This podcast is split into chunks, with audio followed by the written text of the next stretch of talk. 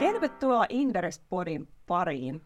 Tänään keskustellaan ilmastonmuutoksesta, mutta hyvin pitkälle taloudellisten tämmöisten ennusteiden kautta. Tarkoituksena olisi pikkusen katsoa, että mitä ilmastonmuutos tarkoittaa talouden näkökulmasta, yleisellä tasolla, ja sitten sen jälkeen sukeltaa vähän syvällisemmin eri toimialoihin, minkälaisia vaikutuksia on uumoiltu, että eri toimialoille ilmastonmuutos mahdollisesti tuo. Ja sitten ihan lopussa tehtäisiin pieni katsaus siihen, että miten paljon tämä ilmastonmuutos ja sen mukanaan tuovat muutokset ja vaikutukset sitten monimutkaistavat sijoittajan elämää tulevaisuudessa. Ja meitä on täällä minä, eli Karoliina Loikkanen, joka vastaan Inderesillä näistä ESG-ratkaisuista, ja sitten on Marianne Palmu. Joo, moikka vaan kaikille. Mä oon tosiaan Marianne ja mä oon sitten meidän ekonomisti, eli kerron nyt tässäkin katsauksessa sitten vähän laajempaa talouskuvaa ja miten ilmastonmuutos talouteen vaikuttaa. Tosi mielenkiintoinen aihe muuten, että meni vähän itselläkin uusille urille tämä, että kun piti perehtyä tähän. Joo, tosi mielenkiintoinen aihe ja tässähän on tosi paljon epävarmuuksia, eli me nostetaan täällä tiettyjä asioita esiin, mutta tosiaan tiedostetaan se, että nämä luvut ja, ja arviot jatkuvasti muuttuu sitä mukaan, kun tieto lisääntyy. Joo. Pitäisikö meidän nyt aloittaa siitä, Karoliina, se varmaan pystyt parhaiten kertomaan siitä, että missä mennään nyt tämän ilmastonmuutoksen kanssa? Joo, käydään ihan lyhyesti läpi tavallaan nämä perusjutut. Eli tosiaan ää, tällä hetkellä niin GHG-päästöt ovat valitettavasti huomattavasti suuremmat kuin aikaisempina vuosikymmeninä. Ja hyvä asia on se, että päästöjen kasvuvauhti on hieman hidastunut, mutta edelleen ollaan hyvin kaukana siitä Pariisin, Pariisissa keskustelusta tavoitteesta, että koitetaan rajata ilmaston lämpeneminen 1,5 ja vähintään alle kahden asteen lämpenemiseen. Ja, ja tosiaan jos miettii näitä päästölähteitä, ja päästölähteet haluan mainita lähinnä sen takia, että kun mietitään, mille toimialoille suurimmat muutokset ää, tulee kohdistumaan, niin nämä suurimmat päästölähteet on tietysti, tietysti ne toimialat, missä me odotetaan, että erilaisia rakenteellisia muutoksia ja tuotannollisia muutoksia tulee tapahtumaan. Eli toki energiasektori, nämä on nyt 2020-lukuja muuten, Eli energiasektorista on, tulee noin 37 prosenttia päästöistä, teollisuudesta noin 26 prosenttia, eli ne on ne kaksi suurinta. Ja sitten on tämä äärimmäisen vaikea ja Suomessa paljon keskusteltu, keskusteltu alue, eli maatalous, metsäteollisuus ja maankäytön muutokset, niin sieltä on arvioitu, että tulee noin 18 prosenttia, mutta tähän tosiaan liittyy hirveästi epävarmuuksia. Liikenteestä noin 14 prosenttia ja rakennuksista – vähän alle 6 prosenttia. Ja tosiaan nämä laskentamallit on hirveän, hirveän haasteellisia ja, ja korostan nyt, että nämä yksittäiset luvut antaa enemmänkin hyvän, hyvän suunnan ja trendin kuin sen, että ne olisi niitä eksakteja totuuksia. Nämä on aina vähän laskentamallista riippuvaisia. Mutta nämä on ehkä ne suurimmat päästösektorit, ja, ja sitten jos me mietitään, että mistä nämä päästöt tällä hetkellä tulee, niin yli 55 prosenttia kaikista näistä päästöistä – tulee Kiinasta, USAsta, EUn alueelta, Intiasta, Indonesiasta, Brasiliasta ja Venäjältä. Ja yhteensä niin suurin osa päästöistä, noin 75 prosenttia, tulee näistä G20-maista. Ää, mielenkiintoista tämä on tietysti taloudellisenkin näkökulman kannalta sen takia, että, että näiden suurimpien päästäjien päästöt ovat viime vuosina laskeneet, kun sitten me taas nähdään kasvua – kasvua näissä maissa, missä ää, päästöjä ei toistaiseksi ole vielä ollut samassa mittakaavassa. Eli USA ja EUssa nämä per capita päästöt on laskenut ja muilla suurilla päästöaloilla valitettavasti ovat nousemassa. Ja se, mitä tämä nyt sitten tarkoittaa, jos tähän loppuun vielä, vielä vetää yhteen, niin kun me ollaan aika kaukana täältä 1,5-2 asteen lämpenemisestä, niin nämä ihan hyvinkin paljon lehdistössäkin keskustellut muutokset tulee lisääntymään, eli mitä enemmän ilmasto lämpenee, niin sitä enemmän tulee erilaisia sään äärioloja, ääriilmiöitä, eli nimenomaan näitä lämpöaaltoja, mitä nyt esimerkiksi tänä kesänä on nähty Etelä-Euroopassa, viime kesänä muistaakseni nähtiin myös Etelä-Euroopassa. Nähdään erilaisia maanmuutostarpeita, mikä vaikuttaa vahvasti elintarvikesektoriin, elintarvikkeiden tuotantoon, ja sitten ihan tämmöisiä niin kuin yksittäisiä katastrofeja, sykloneita, ää, kuivuutta, rankkasateita, mitkä voisit vaikuttaa myös ihan niin kuin tuotannollisiin laitoksiin riippuen, missä ne vähän sijaitsevat ja miten näihin asioihin on, on varauduttu. Ja mielenkiintoisen yksityiskohdan, mikä oli tietysti hyvin ikävä yksityiskohta, jos miettii niin kuin tätä meidän lähialuetta, niin vaikka Suomi on aika niin kuin suhteellisesti hyvin valmistautunut näihin muutoksiin, niin esimerkiksi Euroopassa nämä lämpöaallot, mistä nyt viime, viime vuosina on, on paljon keskusteltu, niin ne on aiheuttaneet myös, myös eniten niin kuoleman tapauksia, jos katsoo kaikkia näitä tämmöisiä, tämmöisiä ääriilmiöitä, mikä tietysti sitten vaikuttaa heti yleiseen yhteiskunnalliseen ää, vakauteen ja myöskin sitten semmoiseen ää, toimintakykyyn, kun, kun lähdetään puhumaan isoista, isoista onnettomuuksista ja isoista, isoista tuota, ää, ääriilmiöistä. Siinä oli ehkä tämmöiset niin kuin, pääpiirteet tästä itse ilmastosta, mutta mitä sitten, jos me katsotaan tämmöisiä niin kuin, taloudellisia näkymiä? Ilmastonmuutoshan tuo vähän monenlaisia muutoksia, niin mikälaisia löydöksiä, Marianne, sulla, sulla tästä on? Joo, tota, mä mietin, että miten tätä asiaa lähtee lähestymään äh, niin kuin talouden kannalta, koska tämähän on valtavan vaikea tutkittava, koska tämä on niin kokonaisvaltainen, kuten sä juuri kerroit, näitä, näitä sään ääriilmiöitä ja äh, just jäätikköjen sulaminen, kaikki tällainen, niin kyllähän ne vaikuttaa talouteen monella eri tavalla, mutta kun mehän ei osata tietenkään ennustaa, että missä määrin niitä ilmiöitä tulee, niin me ollaan vähän silleen edetään semmoisessa tietynlaisessa sumussa tämän talouskuvan suhteen. Mutta se nyt tiedetään, että joka tapauksessa ilmastonmuutos tulee talouteen vaikuttamaan. Että se on ihan selvää. Ja mä voisin pitää tai kutsua sitä tämmöiseksi isoksi globaaliksi tarjontapuolen shokiksi. Et se on niinku ehkä parhain termi ilmaisemaan sitä, että mihin se vaikutus tulee. Mutta tosiaan vielä on epäselvää, että missä ja milloin ne vaikutukset näkyy että tämä shokki on siis jossain määrin epälineaarinen myös. Mutta mihin sen on uumoiltu vaikuttavan, niin ensimmäinen on, minkä säkin mainitsit, niin ruoan ja raaka-aineiden saatavuus. Eli kyllähän nämä äärisä, ää, sään ääriolosuhteet, niin ne riskeeraa sitä ruoan tuotantoa alueittain, kovat hellejaksot, niin tekee ruoantuotannosta vaikeampaa, haastaa sitä – ja ne saattaa nostaa ainakin väliaikaisesti sit inflaatiota näillä alueilla. Kos... Tämä oli just tänä kesänä itse asiassa keskusteltiin, että ensin tuli tämä Ukraina-kriisi ja Juh. sitten sen jälkeen, sen jälkeen Etelä-Euroopassa vähän sato, satohaasteita. Joo, kyllä. Eli tämmöisiä hyvin laajojakin paikallisia ongelmia voi olla näkyvillä. Ja sitten tosiaan niin kuin tätä asiaa on myös tutkittu, niin kun ollaan ihmetelty tätä euroalueen korkeaa inflaatiota tässä viime aikoina – niin äh, tämän tutkimuksen mukaan niin tämmöinen eksogeeninen eli ulkopuolinen shokki kansainvälisiin raaka-ainehintoihin, niin se selitti jopa 30 prosenttia euroalueen inflaation volatiliteetista nyt niin kuin viime vuosina. Eli se on ollut todella valtava se vaikutus, mikä sitten on näkynyt sillä inflaatioluvussa tai inflaation vaihtelussa. Ja mikä me nyt voidaan saman tien tästä johtopäätöksenä vetää on se, että meidän inflaatiosta on tulossa näiden erilaisten sääilmiöiden seurauksena niin entistä vaikeammin ennustettavaa. Että se volatiliteetti inflaatiossa ö, nousee, siitä tulee poukkoilevampaa ja jossain määrin myös nopeampaa, etenkin jos näitä sään ääriilmiöitä tulee lisää.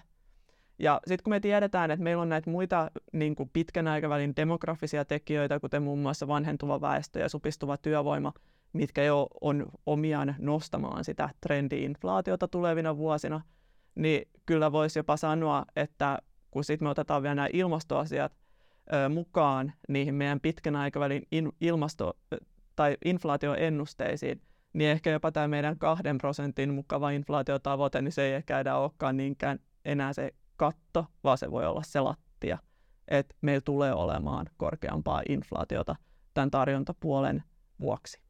Mm. Eli tavallaan, tavallaan jos, jos ajattelee niin yritysten kannalta, niin he tulevat kohtaamaan tietysti yrityskohtaisia ja toimialakohtaisia haasteita, ja, ja mitkä tulevat vaikuttaa heidän tulevaisuuden toimintamahdollisuuksiin, niin kuin ma- mahdollisuuksiin, mutta sitten myöskin nämä ilmastonmuutoksen niin kuin laajemmat vaikutukset makrotalouteen tulee tuomaan vielä lisäksi erilaisia niin kuin haasteita, mitkä ehkä sitten vielä lisäävät näitä nyt jo olemassa olevia niin kuin muutoksia, niin kuin esimerkiksi inflaatio ja, Joo. ja korkojen nousut sun muut kuuluu tähän samaan. Joo, kyllä. Että niin kuin, kokonaisuudessaan tämä voi olla hyvinkin merkittävä, riippuen siitä, että mihin alueille nämä ilmiöt nimenomaan kohdistuu. Ja sitten toinen luonnollisesti, niin kyllähän se vaikeuttaa KV-kauppaa, tekee siitä vaikeammin ennustettavaa. Ja sitten suorat tuhot ilmastonmuutoksesta, kun tulee näitä niin kuin hirmumyrskyjä ja muuten tämmöisiä helleaaltoja, no etenkin myrskyt ja tämmöiset tulvat, niin luonnollisesti ne heikentää infrastruktuuria. Tämä on niin kuin semmoinen selkeästi näkyvillä oleva vaikutus.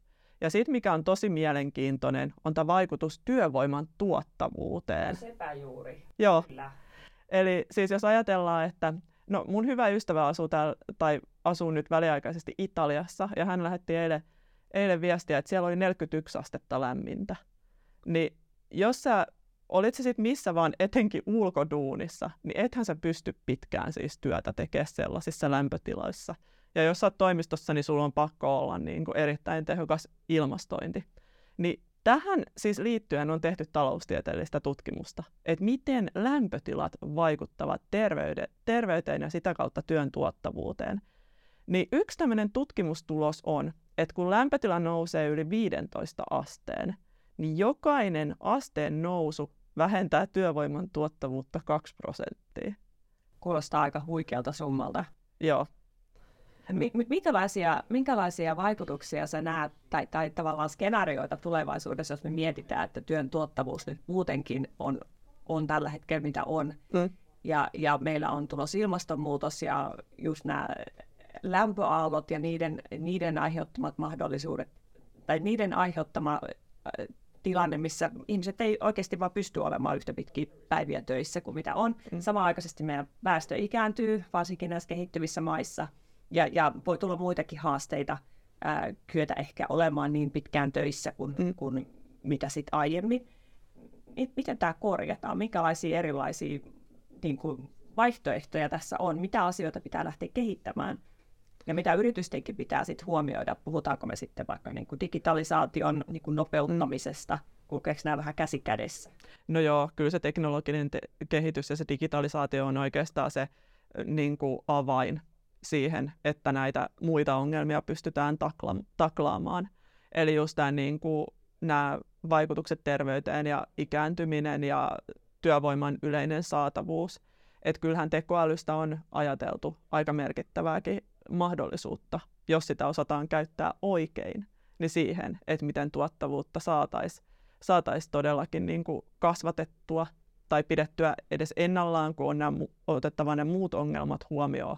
Mutta se, se tekoälyn niin kuin esiintulo, niin se on vielä ihan alkuaskelissa. Et se on tosi mielenkiintoista nähdä, että et mihin se sitten loppuviimeksi vie. Mutta meillä on edelleenkin tulee olemaan paljon aloja, joissa tarvitaan vaan siis ihmistä tekemään ne duunit. Et ne, ne työpaikathan tässä niin kuin on, on tota selvimmin uhattuina. Ja kyllä siellä on, on niin kuin suuria riskejä tämän työvoiman saatavuuden suhteen. Joo, tämä työn tuottavuus ja, ja niin kuin työvoiman saatavuus tästä niin kuin ilmastonmuutoksen näkökulmasta itse asiassa mun mielestä yllättävän vähän keskusteltu mm. aihe. Ja, ja tota, hyvin, hyvin usein keskustellaan just näitä yksittäisistä riskeistä, mitä voi käydä yksittäisistä vaikka vaikutuksista tuotantoketjuun, jos tulee joku iso luonnonkatastrofi. Mutta vähemmän mietitään sitä, että mitkä nämä oikeasti on nämä niin kuin makrotaloudelliset vaikutukset, eli puhutaan just tästä niin kuin mm. työn tuottavuudesta, inflaatiosta.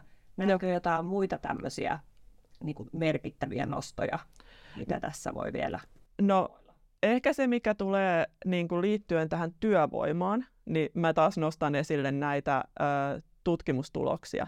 Niin kyllähän nämä ilmastonmuutoksen vaikutukset, jos me ajatellaan alueittain, niin valitettavasti tämä myös lisää jossain määrin, määrin taloudellista eriarvoisuutta jälleen kerran.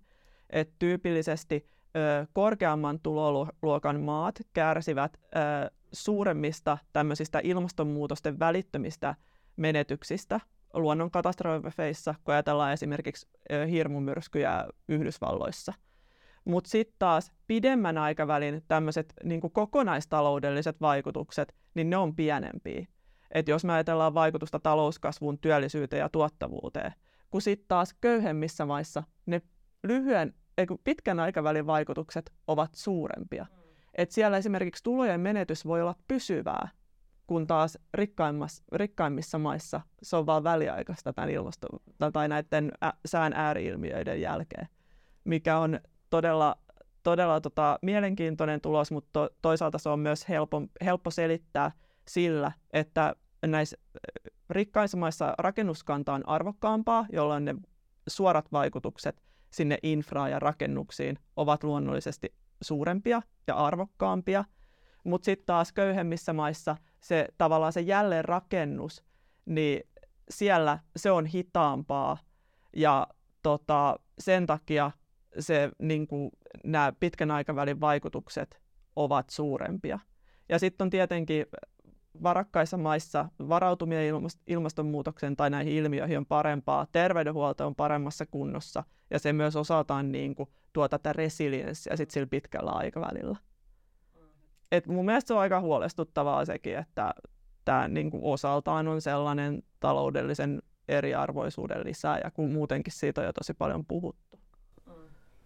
Yritysten näkökulmastahan toi on taas semmoinen, semmoinen riski ja tilanne, mikä on äärimmäisen vaikea niin kuin operatiivisella mm. tasolla mm. hallinnoida ja, ja miettiä, että missä vaiheessa mikäkin asia eskaloituu ja mi- miten näitä riskejä hallinnoidaan. Et ei puhuta enää pelkästään, jos vaikka tuotantolaitoksia tai alihankintaketjua sijaitsee jossain kehitty, kehittyvässä maassa, niin ei puhuta oikeastaan pelkästään siitä, että suojataan ää, vaikka tämä tuotantolaitos nyt joltain hirmumyrskyltä tai tai muulta tulvalta tai kuivuuden aiheuttamilta muutoksilta, vaan puhutaan myös siitä, että miten pystytään huomioida, huomioimaan se työvoiman hyvinvointi, ihmisten terveys, turvallisuus.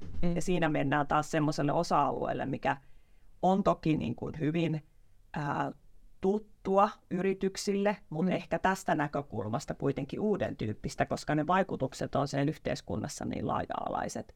Että ne ei olekaan enää sitä, että siellä tehtaassa on tietyt turvallisuusprosessit, vaan pitää huomioida vähän laajemmin sitä niin kuin työvoiman mm. saatavuutta ja, ja työvoiman ja työ, työntekijöiden hyvinvointia myös sit, niin kuin yhteiskunnan näkökulmasta. Mm. Niin, siis tässä on just tämä, että rikkaimmissa maissa niin kuin yrityksen on helpompi operoida just sen takia, että tavallaan se vastuu, kun on terveydenhuolto kunnossa, kun on instituutiot kunnossa, niin se vastuu siitä, että esimerkiksi tästä työntekijöiden terve- terveydestä, niin se on enemmän siellä yhteiskunnassa. Kun sitten taas köyhimmissä maissa, niin se yritys joutuu itse kantamaan nimenomaan sen vastuun. Eikö näin? Se, se, se, on, se on aika pitkälle näin. Mm. Ja, ja sitä heiltä myös, myös odotetaankin tiety, tiettyihin pisteisiin saakka, mutta tosiaan tässä alkaa olla näitä rajoituksia aika merkittävästi myös sitten tietyissä maissa niin toimia. Joo. toimia. Mutta hei, nyt me ollaan käyty tosi paljon näitä haasteita läpi ja tämmöisiä erilaisia riskejä, mutta jos katsotaan sitten näitä erilaisia myöskin mahdollisuuksia, koska aina siellä, missä on, on haaste, niin on myös mahdollisuus. Ja ja tavallaan jos katsoo ilmastonmuutosta kokonaisuudessaan, niin meillähän on kaikki teknologia keksitty, mitä me tarvitaan siihen, että me pystytään taklaamaan nämä, nämä päästöt ja, ja rakentamaan ratkaisut siihen, että päästöt vähenee ja me pystytään adaptoitumaan muutoksen tuomiin vaikutuksiin. Ja sitten esimerkiksi IPCC, eli tämä kansainvälinen ilmastopaneeli on arvioinut, että että investointeja, mitä tullaan tarvitsemaan, niin on noin 3-6 kertainen määrä, jotta me saadaan, saadaan päästöt vähenemään. Ja sehän tarkoittaa valtavaa mahdollisuutta puhtaammille teknologioille ja, ja puhtaammille vietituotteille. Ja ymmärsinkö Marianne myös oikein niin, että, että jossain tutkimuksessa oli ollut, että jos on tämmöisiä niin kuin isoja ää, yksittäisiä vaikka ympäristökatastrofeja nyt lähinnä sään ääriilmiöihin tai johonkin liittyen, niin, niin sekin voi kääntyä mahdollisuudeksi. Eli kun siitä lähdetään rakentamaan uutta, niin, niin sekin tuo tavallaan sitten mahdollisuuksia yrityksille. Joo, kyllä. Eli Euroopassa oli tutkittu siis ihan yritystasolla tämmöisten ö, suurien tulvien vaikutusta. Ja siellä niin kuin, on löydetty ihan positiivisiakin ö, tuloksia, joiden mukaan näiden suurien tulvien jälkeen niin just investointien ja sitä kautta työllisyyden määrä on jopa hetkellisesti kasvanut, kun ollaan sitä menetettyä pääomaa korvattu uudella tavallaan paremmalla, korkean teknologian pääomalla, ja sitten siihen on tarvinnut tähän, tälle jälleenrakennustyöhön, niin siihen on tarvittu myös niin kuin, ö, työvoimaa. Että ei se, me voidaan ajatella sitä mahdollisuutena, mutta se, se, siinä täytyy olla kunnon suunnittelu ja se täytyy tehdä oikein, että siinä on oikeasti pitkiä, pit, niin kuin pitkän aikavälin hyötyjä. Mm, mutta tavallaan toivoa sinänsä on, että kriisien kautta myös, myös sitten pikkuhiljaa opitaan ja se resilienssi kasvaa ja, ja se toisaalta tuo erilaisia mahdollisuuksia tietyille, tietyille toimialoille. Niin surulliselta kuin se kuulostaakin, että miksi sen pitää mennä näin päin, mutta, mm. mutta tietysti yhteiskuntien pitää edelleen jatkaa, jatkaa elämistä ja, ja tässä on myös niin kuin yksi mahdollisuus sitten saada sitä, Joo. saada sitä liiketoiminnan kasvua.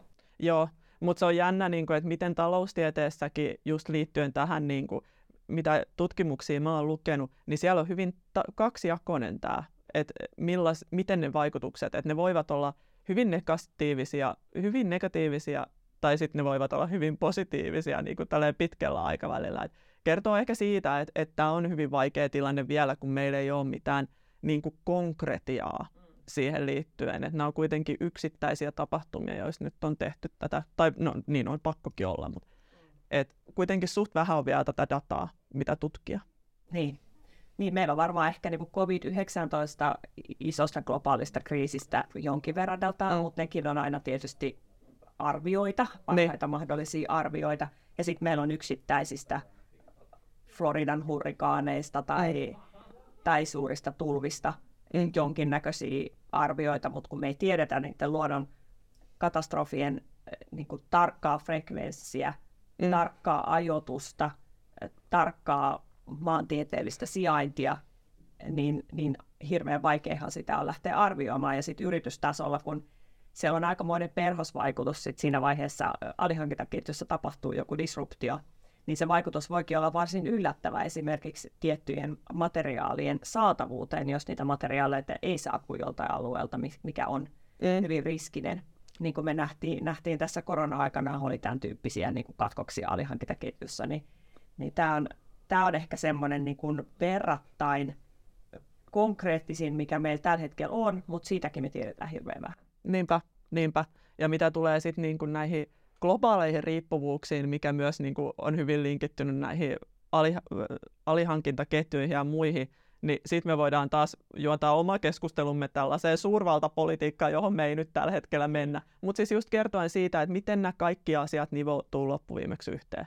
No se on just näin. Ja sitten pikkusen mä kyllä sivuun tuota suurvaltapolitiikkaa, mitä sä sanoit, että kun me mietitään niin kuin ilmastonmuutosta, niin kyllähän meillä on niin kuin nähtävissä, että kun lähdetään tukemaan ja rakentamaan vihreitä teknologiaa, jolla ilmastonmuutosta pystytään ää, joko estämään tai siihen pystytään sopeutumaan, pystytään hankkimaan teknologioita just näitä katastrofitilanteita ää, koskien esimerkinomaisesti, niin meillähän tulee myös tämmöinen geopoliittinen ulottuvuus. Ja tästähän meillä on jo näyttönä IRA, Inflation Reduction Act, meillä on Euroopan Green Deal, me nähdään kauppaneuvottelut USAn, Euroopan, Kiinan välillä ja niitä erilaisia nostoja, mitä siellä on. Niin kyllähän tästä kaikki niin kun, tutut geopoliittiset toimijat lähtee sitä omaa ää, niin kuin markkinaa suojelemaan hyvinkin helposti, jotta näitä vihreitä teknologioita saataisiin juurikin sillä, sillä markkinoilla niin kuin eteenpäin. Mm. Ja, ja tämä on niin kuin myöskin ehkä yritysten kannalta mun mielestä yksi semmoinen niin merkittävin ehkä transitioriski, että miten nämä poliittiset niin kuin kauppasopimukset sun muut kehittyy liittyen siihen, että mitä vientimahdollisuuksia on, saako jotain tiettyjä tukia omille teknologioille tietyillä alueilla. Ja jos yrittää vaikka viedä jollekin markkinoille, niin kuin vaikka USAhan, niin saako paikalliset toimijat etua siitä, että heidän tuotantolaitos on USAssa. Versus se, että joutuu tuottamaan tai tuottaa tuotteensa Euroopassa, joutuu tuottamaan, oli vähän erikoinen ilmaisu, mutta siis pointti oli nimenomaan se, että, että tässä on niin tämmöisiä kauppapoliittisia ulottuvuuksia. Ja sitten ehkä siihen liittyen, niin aina kun tullaan niin politiikkaan, niin mietitään isoja kokonaisuuksia, niin itse niin kuin henkilökohtaisesti seuraa tosi mielenkiinnolla sitä, että mitkä teknologiat on ne niin sanotut voittajateknologiat. Eli jos me katsotaan nyt tänä päivänä erilaisia vihreän teknologioiden nousua, niin mehän ei oikeasti vielä tiedetä niitä kaikkia ympäristövaikutuksia, mitä esimerkiksi vedyssä on tai mitä tuulivoimassa voimassa on. Mutta niitä silti edistetään, mutta se, mitä nyt selkeästi on ilmassa, on, että esimerkiksi ää, kun tuulivoimasta voimassa nähdään niin kuin valtava potentiaali puhtaan energiatuotantoon, jotta päästöjä saadaan vähenemään, niin meillä on nyt kasvavana keskusteluna sitten tämä biodiversiteettikeskustelu, mikä mm. tarkoittaa sitä, että se on tietysti tietynlaista muutostarvetta mahdollisesti tulevaisuudessa tuova tuulivoimakehittelijöille, koska siellä nostetaan esiin tämmöiset niin kuin luontovaikutukset, mitä näillä tuulivoimaloilla on, ja puhutaan sitten maan päällä olevilla tai sitten, sitten tota näistä offshore, offshore-tuulivoimaloista, että jatkuvasti, kun me kehitetään tämmöisiä uusia teknologioita, me löydetään myös uusia vaikutuksia, koska luonto ei toimi niin, että, että me laitetaan nyt joku tuotantolaitos pystyy johonkin ja, ja sitten silloin niin yhdet yksittäiset vaikutukset, mitkä pystytään heti arvioimaan, vaan niitä vaikutuksia nähdään vasta vuosien päästä. Ja tämä tuo mun mielestä semmoista lisäriskiä näihin, näihin niin, kuin niin sanottuihin vihreisiin teknologioihin, että et niiden tutkiminen kehittyy koko ajan, niihin liittyvä poliittinen päätöksenteko kehittyy koko ajan, siellä on valtava määrä regulaatiota tulossa, ja jos yritykset ei kykene seuraamaan tätä ketjua ja ole tavallaan koko ajan jokaisessa keskustelussa siellä niin kuin hyvin lähellä päätöksentekoa ja hyvin lähellä niin kuin sitä tutkimusta, mm. niin siinä voi käydä niin, että se teknologia ei sitten pääsekään lentoon, koska tulee regulatiivisia esteitä. Että ollaan huomioitu, huomattu, että vaikka paljon keskusteltu offshore-rakennusprojekti sillä saattaa olla liian vahvoja vaikutuksia jonkin paikallisen alueen biodiversiteettiin. Ja tämä on semmoinen, mikä on mun mielestä ehkä, jos me mietitään tätä vihreä, vihreätä teknologiaa, niin se on tosi iso kasvava alue ja sijoittajan näkökulmasta myös ehkä kaikista merkittävin, koska se vaikuttaa niihin yksittäisiin yrityksiin, yksittäisiin toimialoihin, mutta se on myös äärimmäisen hankala niin kuin mm. arvioida, koska pitäisi koko ajan pystyä vähän arvaamaan, että mitä siellä kulissien takana keskustellaan, kun keskustellaan regulaatiosta ja keskustellaan niin kuin poliittisista isoista linjauksista ja päätöksistä. Ja yritysten näkökulmastahan se tuo tietysti niin kuin riskiä siinä mielessä, että jos ei meillä ole ennustettavaa poliittista niin kuin tämmöistä raamitusta, että mitä lähdetään kehittämään, mihin lähdetään panostamaan, niin peli, pelikenttä alkaa olla vähän, vähän liian hajanainen. Mm. Ei tiedetä, mihin suuntaan voidaan lähteä investoimaan. Joo, joo. No on hyviä nostoja. Mitäs, mitä sä, niin kuin, jos ajatellaan nyt meitä sijoittajina, niin mitä, mitä juttuja sä nostaisit esille, että mitä nyt sijoittajien, niin kuin, sä toit jo tuossa joitain tärkeitä juttuja, mutta mitä niin kuin, tälleen pähkinänkuoressa sijoittajan kannattaisi huomioida, jos ajatellaan Helsingin pörssiä sit lisäksi? Niin. No tämä on kyllä siis semmoinen tuhannen taalan kysymys, että jos jollain on niin selvä vastaus, että mitä sijoittaja kannattaa ilmastonmuutoksesta huomioida, niin hän varmaan saa siitä aika ison Nobelin palkinnon. Mutta eh, tässä vaiheessa niin mä itse katsoisin niin, että, että sijoittajalle tulee yhä monimutkaistu, no, monimutkaisempi niin kuin, työ siinä, kun arvioidaan näitä niin kuin, sijoituskohteita – Eli siinä pitää pystyä katsomaan sekä sitä sektoria, ää, mihin haluaa sijoittaa, ja miettiä, että onko se sektori sellainen, mihin ilmastonmuutos voi tuoda riskejä, ja minkä tyyppisiä ne riskit on, valmistautua siihen. Ää, no nyt tuo elintarvikesektori on aika lähellä meitä kaikkia, mm. ja me nähtiin just nämä tämän kesän aiheuttamat muutokset.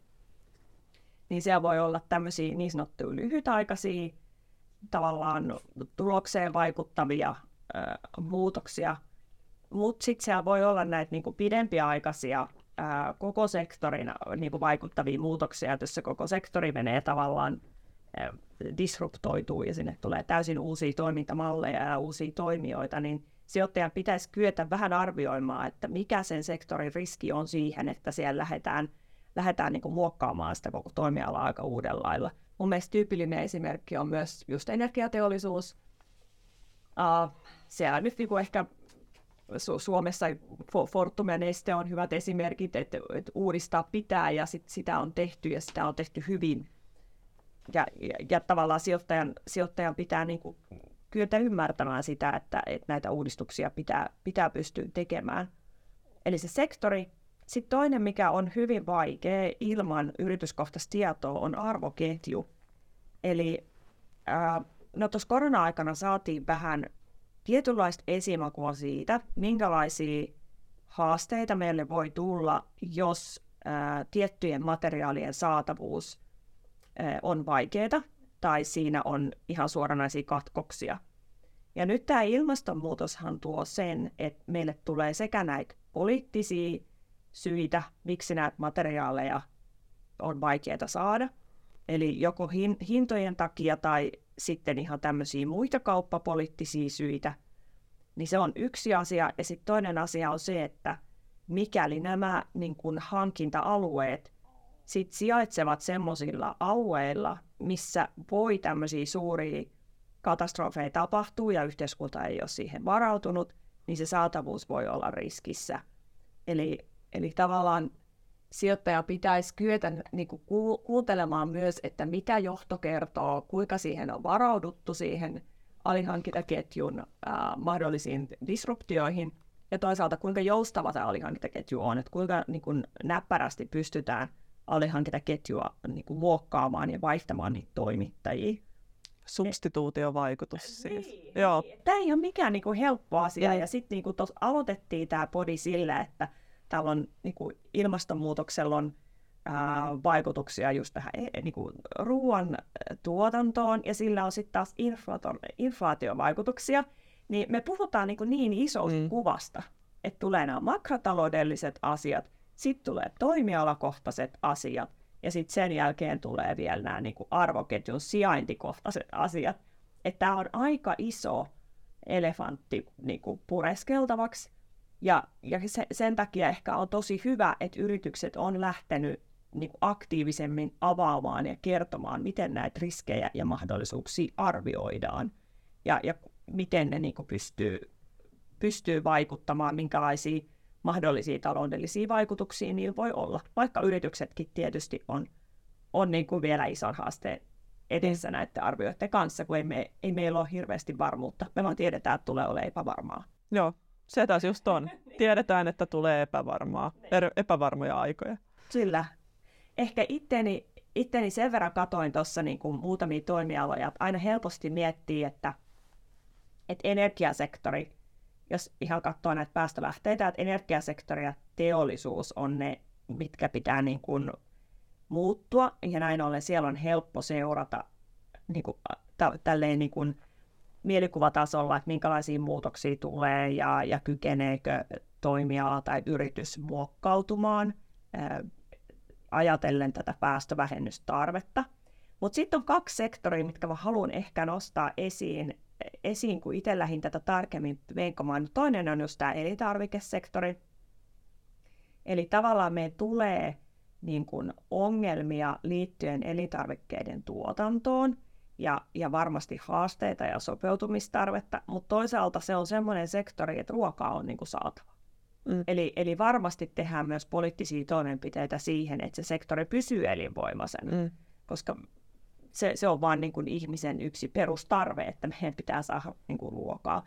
Ja, ja siinä mielessä ne niin kuin elintarvikesektorin ää, niin kuin tulevaisuus on, on mun mielestä tosi mielenkiintoinen, että siellä on – hirveästi mahdollisuuksia uusiin ruoantuotannon innovaatioihin ja kestävämpiin viljelytapoihin, tekniikkoihin, ehkä vaihtoehtoproteiineihin, mutta tietysti näissäkin sitten me ollaan jo nähty ja tullaan näkemään, että siellä on paljon niin kuin, kokeilua, paljon, paljon huumaa ja sitten niiden skaalaaminen voi olla vaikeaa. Et henkilökohtainen niin kuin oma, oma suos, suosikki, semmoinen kauhu, kauhusuosikki tässä on ollut tämä Beyond Meatin, mm. Meatin listautuminen, että lähtikö se 25 dollarin hinnalla sisään ja kävi yli 200 dollarissa se osake tuossa 2020 muistaakseni, en ihan tarkkaan muista nyt sitä vuotelukua, ja nyt ollaan 11 dollarissa. Joo.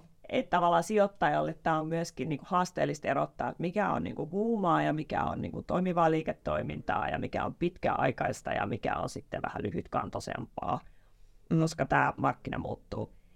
Eli elintarvikesektori on niin kuin toinen, ja sitten toinen, mikä on supermielenkiintoinen, on tuo vakuutussektori että jos tyypillisesti aina mietitään, että vakuutussektori ei ole ehkä se semmoinen niin dynaamisin ja, ja ehkä sijoittajan kannalta semmoinen niin kuin haastavin arvioida, niin sitten taas tämä ilmastonmuutoshan tuo siihen ihan oman niin kuin, nyanssinsa. Mm. Eli ää, on arvioitu pari vuotta sitten, että noin kolmasosa ää, niin kuin kaikista globaaleista vakuutuksista on jollain lailla niin ilmastoriskisiä.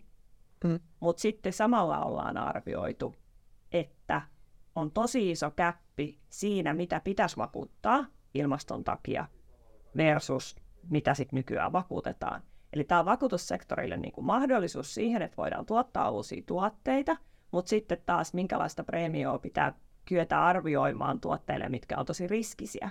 Mm.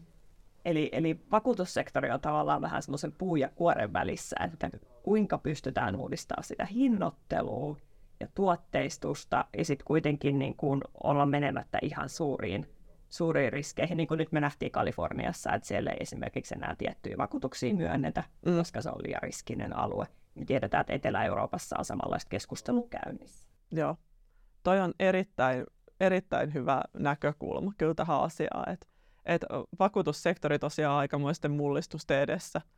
Mulla on vaan itselläni aina semmoinen olo, kun kaikki kotivakuutuksia ja muut katsoo, niin eikö siellä aina ehdoissa ole se niin kuin, suurvahingon varalta, niin ei korvata mitään. Niin, niin mutta sitten tavallaan just se, että, että miten paljon sitten niin kuin yritys, yritykset on kuitenkin niin kuin riippuvaisia toimivista vakuutuksista mm. ja, ja siitä, että pystytään sitten niin kuin lähtee rakentamaan uudestaan jotain mm. toimintaa, että sillä on joku turva. Mm. Niin tämähän on niin kuin... Niin senhän takia niitä vakuutuksia ostetaan, että on se turva. Niin. Et varmaan myös asiakkaat alkaa enenevissä määrin katsomaan niitä pieniä bränttejä, että hei, että et, tämä pitäisi olla niin kuin vakuutettuna, että mä haluan, että tämä vakuutetaan, just kun niin kuin tulee näitä erilaisia ilmiöitä. Joo. Ja tämä on musta tosi mielenkiintoinen, että mm. et, et siellä, siellä tulee niinku ihan oikeasti isoja, isoja muutoksia, ja, ja sitten kuitenkin tämä on ehkä semmoinen, mikä tässä nykyvastuullisuuskeskustelussa musta aika pienellä vielä niin kuin esillä, että ei näitä ole hirveästi nostettu, mutta mm. mä oon ihan varma, että tulevaisuudessa tämä on yksi asia, mistä tullaan keskustelemaan enemmän ja enemmän, kun puhutaan yleensäkin niin kuin ympäristöasioiden ja ilmastonmuutoksen huomioimisesta, että mikä se on se vakuutus, vakuutussektorin rooli tässä kaikessa. Totta, totta.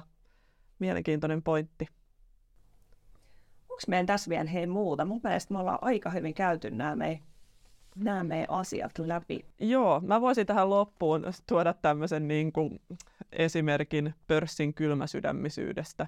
Eli miten näihin aikaisempiin luonnonkatastrofeihin on suhtauduttu pörssissä.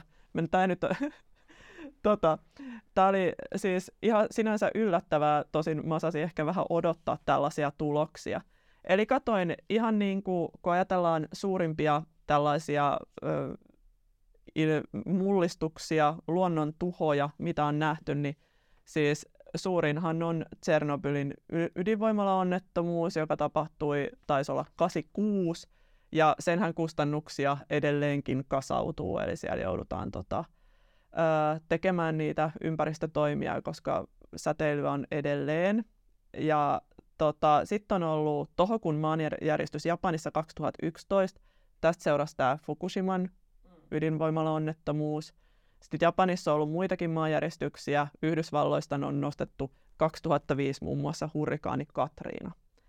Ja sitten jos me katsotaan näitä, että miten pörssissä sitten on mennyt näiden, näiden äh, luonnonkatastrofien jälkeen, niin Tsernobylistä, Tsernobylistä mulla ei ole dataa, mutta tota, esimerkiksi Katrinan tapauksessa, niin SP500 oli tota, sitten kuitenkin nousi lähes 5 prosenttia seuraavan kolmen kuukauden ajan tästä tapahtumasta ja oli sitten vuoden sisällä yli 10 prosenttia plussalla, eli pörssissä ei e, niin kuin hirveästi kärsitty tästä. Ja jos me ajatellaan muita tapahtumia, niin, niin oli tämä Japanin äh, tohokun maanjäristys, äh, ja sen tuota kustannukseksi arvioidaan 166 miljardia äh, dollaria.